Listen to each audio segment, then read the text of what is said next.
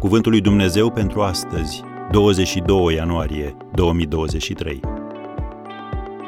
Destoinicia noastră, din potrivă, vine de la Dumnezeu, care ne-a și făcut în stare să fim slujitori ai unui legământ nou, al Duhului. 2 Corinteni, capitolul 3, versetele 5 și 6. Responsabilitatea unui slujitor. David era pe val, câștiga luptă după luptă. El părea să aibă capacitatea lui Midas, acel rege din mitologia greacă cunoscut pentru abilitatea sa de a transforma în aur orice atingea. Dar succesul ți se poate urca la cap. Și David nu a făcut excepție. El a început să se întrebe cam cât de puternici suntem. În acel moment a cerut insistent un recensământ și a descoperit că are un milion și o sută de mii de bărbați în stare să scoată sabia în Israel, iar în Iuda 470 de mii de bărbați, cum scrie în 1 Cronici 21, versetul 5.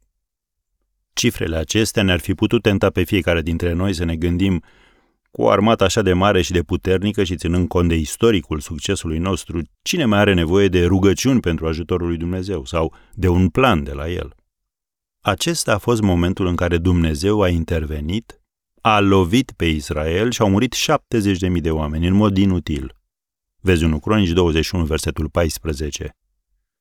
Așadar, există încă o responsabilitate de care trebuie să fii conștient în calitate de slujitor al lui Dumnezeu.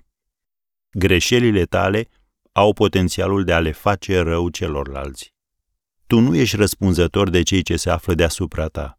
Ești responsabil pentru cei pe care îi slujești.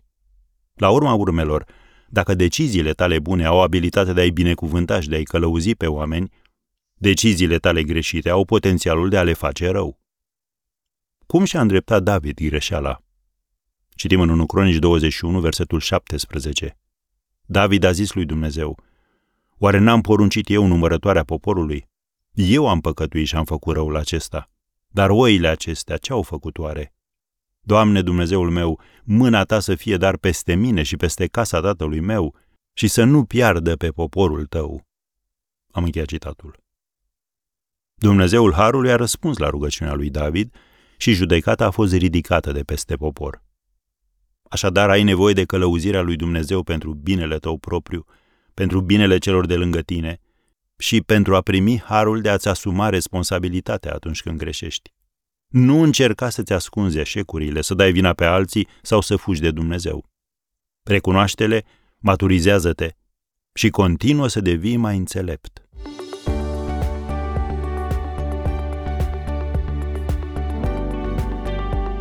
Ați ascultat Cuvântul lui Dumnezeu pentru astăzi, rubrica realizată în colaborare cu Fundația SER România.